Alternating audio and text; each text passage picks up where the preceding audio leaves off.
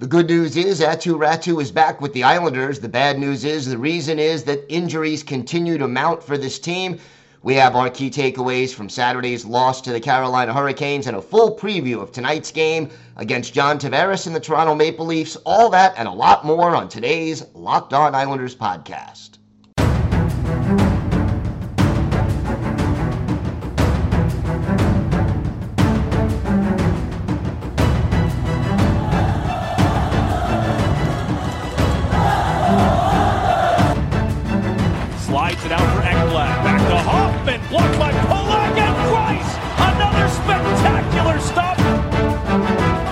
Tees it up, and a save is made by Bobrovsky. Nelson, Barzal with the open net, and he scores!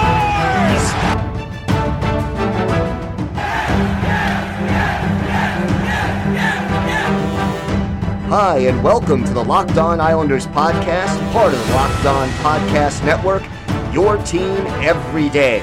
I'm your host, Gil Martin. I'm an Islanders columnist and historian and I wrote the book Ice Wars, which covers the complete history of the Islanders' rivalry with the Rangers from 1972 to the modern era.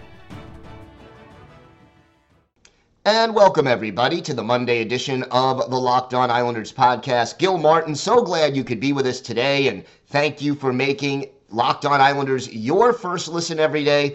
We are free and available on all platforms.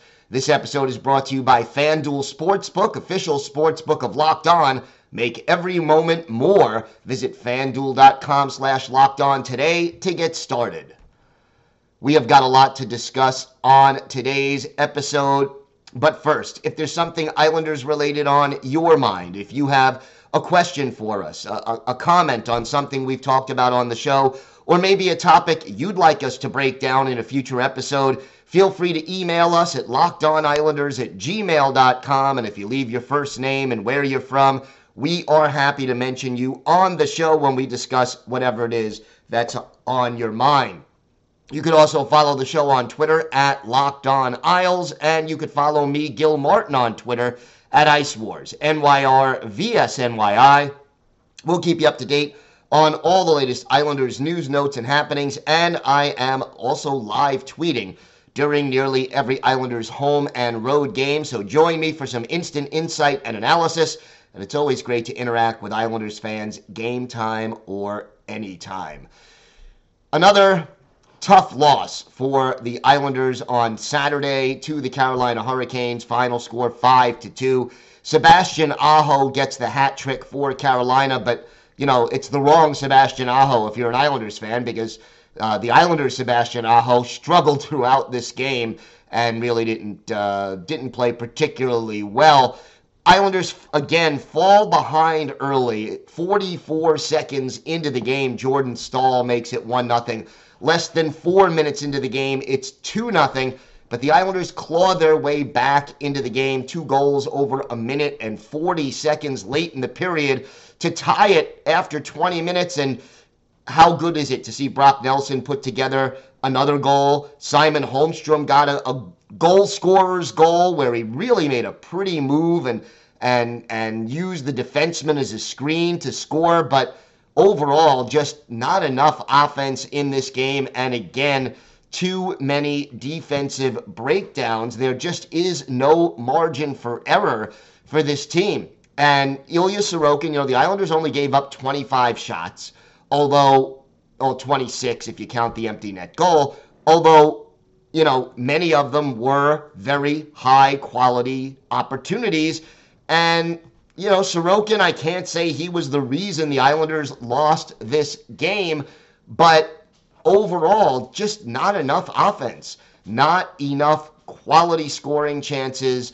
And, you know, one line in particular was just problematic, and that was the B and B line of Brock Nelson, Anthony Beauvillier, and Josh Bailey. Nelson and Beauvillier minus four in this game, despite the fact that Nelson scored a goal.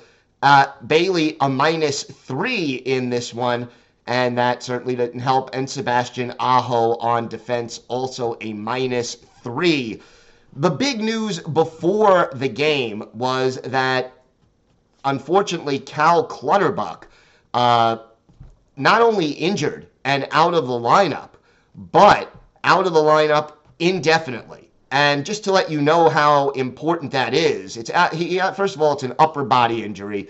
A lot of people suspect it's the same shoulder he injured uh, last season. We don't know that, can't confirm it, but hopefully we'll hear something. But look, Adam Pelech, for example, has been out of the Islanders lineup for a couple of months now, and he was only listed as day to day. So if Clutterbuck is listed as out indefinitely, obviously it means that this injury is, you know, possibly a, a, couple of months, maybe even season ending, and we may have seen the last of Cal Clutterbuck in an Islanders uniform for quite some time. Hudson Fasching also still out of the lineup. He is listed as day to day with a lower body injury. And then the Islanders put Parker Wotherspoon back out there and benched Jen- Dennis Cholowski. Wotherspoon a plus two in this game. There were bright spots. I'm not going to say that there weren't. The two goals that were scored, the ones by Holmstrom and Nelson, were both highlight reel kind of goals. We talked about Holmstrom's great fake and the move that he made to set up a screen, even though he was outnumbered on the play. That was a goal scorer's goal. And then Brock Nelson with a pretty wraparound, but overall, just not enough offense. And the power play continues to just be awful, for lack of a better way to put it.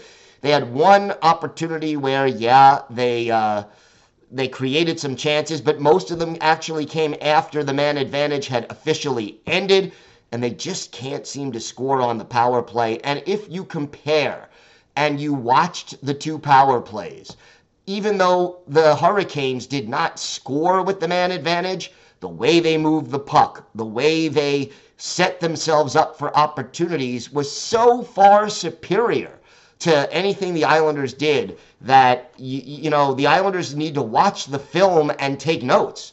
Uh, obviously, having a veteran power play specialist like Brent Burns out there helps Carolina, but the Islanders just whatever they're doing on the power play, it absolutely is not working, and that is a problem. Now, we talked a little bit about the injury to Cal Clutterbuck, who comes into the lineup. Aatu Räty recalled uh, on loan from Bridgeport, and Räty steps into the lineup and plays. But again, the thing that I am having a little difficulty understanding. Räty placed on the fourth line. And he ends up playing with Matt Martin and Ross Johnston, and they move Cizikas up to one of the other lines. And I, I just don't understand why you would put Räty in that situation. And here's why. You're dealing with an a, inexperienced player. He only has one and a half seasons of North American hockey under his belt. In fact, no, he actually has you know a couple of playoff series and a couple of games plus a half season in North America. This is his first full season playing uh, here, and he is skill wise not a fourth line kind of a player. Now, look, I understand if you're going to stay up here and play on the Islanders, you've got to be responsible defensively and play well away from the puck. All noted and duly taken into consideration. But to maximize the talent of Aatu Räty, you really need more than anything to get him out there uh, with some players who can sort of complement his offensive ability. Now, look, he won 60% of the faceoffs he took. He recorded three hits had a takeaway uh, in only eight minutes and 50 seconds of ice time, did not, you know, was even in plus minus. I'm not saying he played poorly, but to me, to maximize Aatu Räty's ability to play in the NHL with the Islanders, at least get him out there on the second power play unit or give him some shifts, some shifts with some of the scoring wingers on this team who may be able to help accentuate his offensive game and play to the strengths of his skill set. Casey Cizikas could very easily center Matt Martin and Ross Johnston and make a very solid fourth line.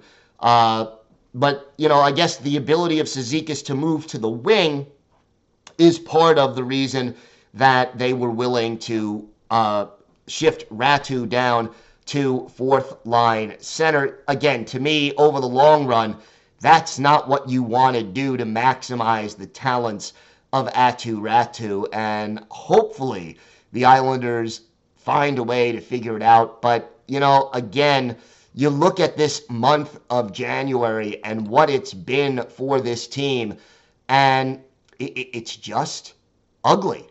There is no way around that.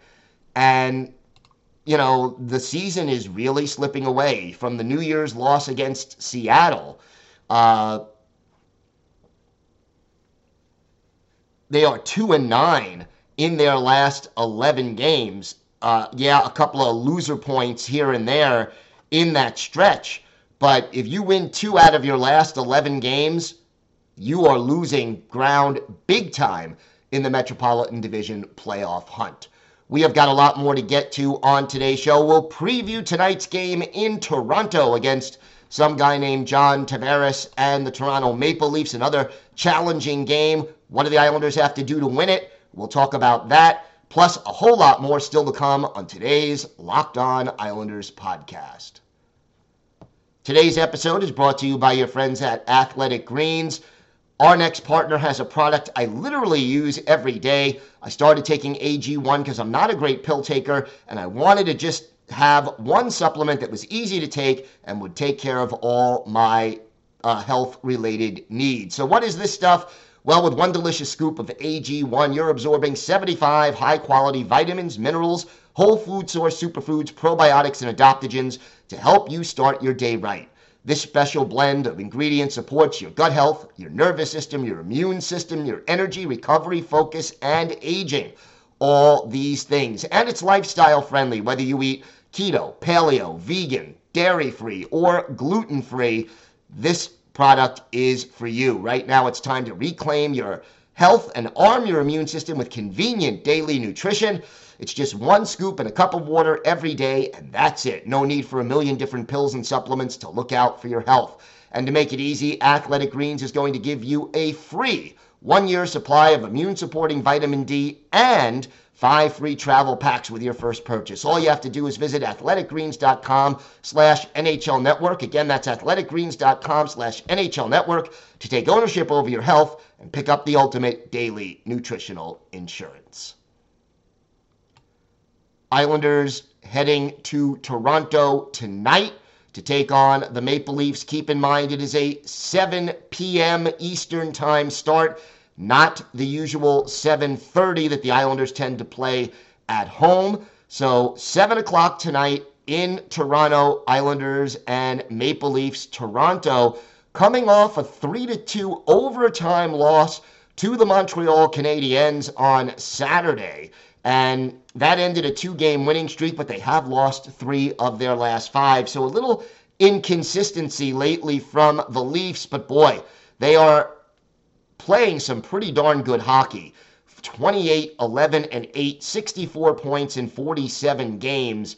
Just to give you an idea, while they are 12 points behind the Bruins in the Atlantic Division, uh, that still does put them very far ahead of the New York Islanders in the standings. And, and I guess the Bruins doing so well kind of overshadows how well Toronto is doing. They are in the top 10 in both goals scored and goals against. In fact, they're eighth in the league in both categories. Their power play is now 11th, a 24.3% success rate. The penalty kill, 17th, 78.8% success. The fact that their penalty kill is average you know, maybe the Islanders can get something together, but we haven't seen them do that in a long, long time. The Islanders' power play just hurting so badly. And so many people on social media during games, oh, can the Islanders decline the penalty? It, it, I understand the frustration, but they've got to get this power play together and get it together soon, uh, or else this team is in big trouble. The goalies, Matt Murray and Ilya Samsonov, that's the duo Samsonov has 19 starts, 14 4 and 2 on the season, a 222 goals against average, two shutouts, and a 919 save percentage. Matt Murray 11 5 and 2, a 273 goals against average, and a 911 save percentage. And in case you were wondering, it was Samsonov in goal for the last game. So the Islanders very well could see Matt Murray. Not clear as to whether the Islanders will go with Sorokin or Varlamov in this one. Uh, Sorokin did not play badly against Carolina, but he wasn't his usual elite self either. Two players tied for the lead in goals right now, and these are familiar names. This is a, a, Toronto team with a lot of firepower. William Nylander and Auston Matthews both have 24 goals, tied for the team lead, and John Tavares has 20. Mitch Marner, 17, but he also leads the team with 39 assists and 56 points. On the power play, it's Matthews and Tavares who are the two most dangerous.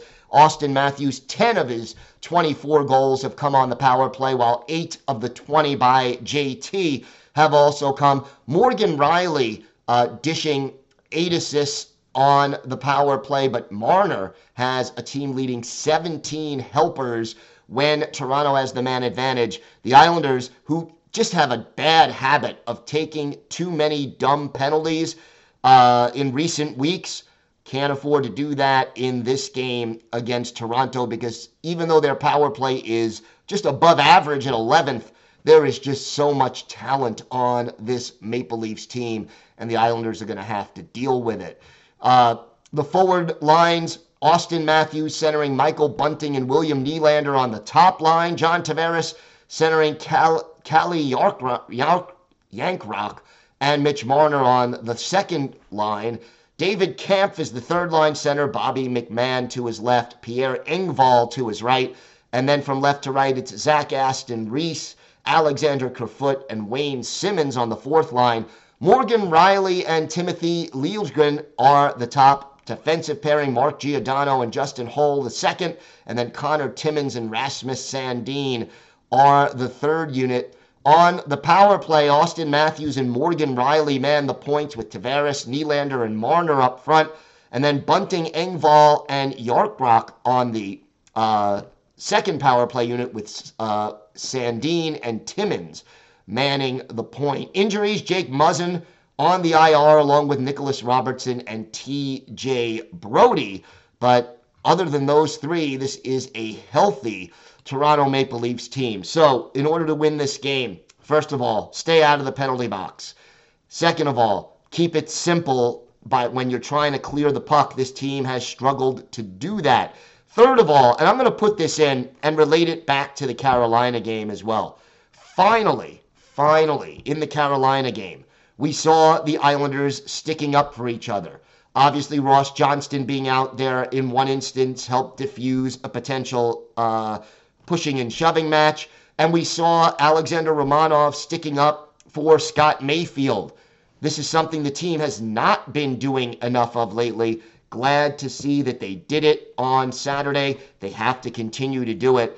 And then, you know, slow down a guy like Auston Matthews and William Nylander, guys who have so much speed and are so dangerous in the neutral zone. If they if the Islanders do not play sound positional hockey, they are going to be in big trouble. This is a road game in Toronto, and it certainly will not be easy for the Islanders to get the win. Then they are in Ottawa Wednesday and back home for Detroit and Vegas Friday and Saturday. And that's it. The last four games before the All Star break. So the Islanders really need to get something together and we will talk a little bit more about where this team is at uh, in our next segment. We have got a, a Hall of Famer as our Islanders' birthday of the day, plus the importance of these last four games and, and what they mean for the future of this franchise. All that and more still to come on today's Locked On Islanders podcast. Today's episode is brought to you by FanDuel. The NFL playoffs are here. We're really excited about our new sports betting partner for Locked On because they're the number one sports book in America, FanDuel. And if you're new to FanDuel, that's even better. They have so many great features that make betting on sports fun and easy. New customers join today to get started with $150 in free bets guaranteed when you place your first $5 bet. Just sign up at fanduel.com slash locked on. That's one word, locked on. FanDuel has all your favorite bets from money line to point spreads to player props. Plus, you can even combine your bets for a chance at a bigger payout with a same game parlay.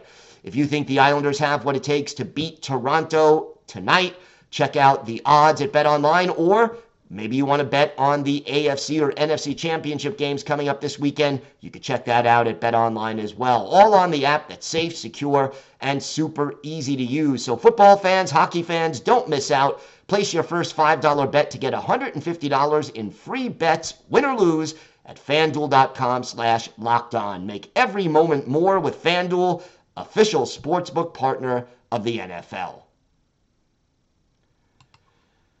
So I mentioned the Islanders have four games left between now and the All Star break. They have their bye week coming up, and we will have a lot of in depth coverage of the team during that bye week. But four games. And I'm telling you, if the Islanders don't get at least four points in those four games, the time, in my mind, has come to start selling off some of these assets, some of these players, because the one thing you cannot do in the National Hockey League, and unfortunately, it's right where the Islanders are at, you cannot be mediocre.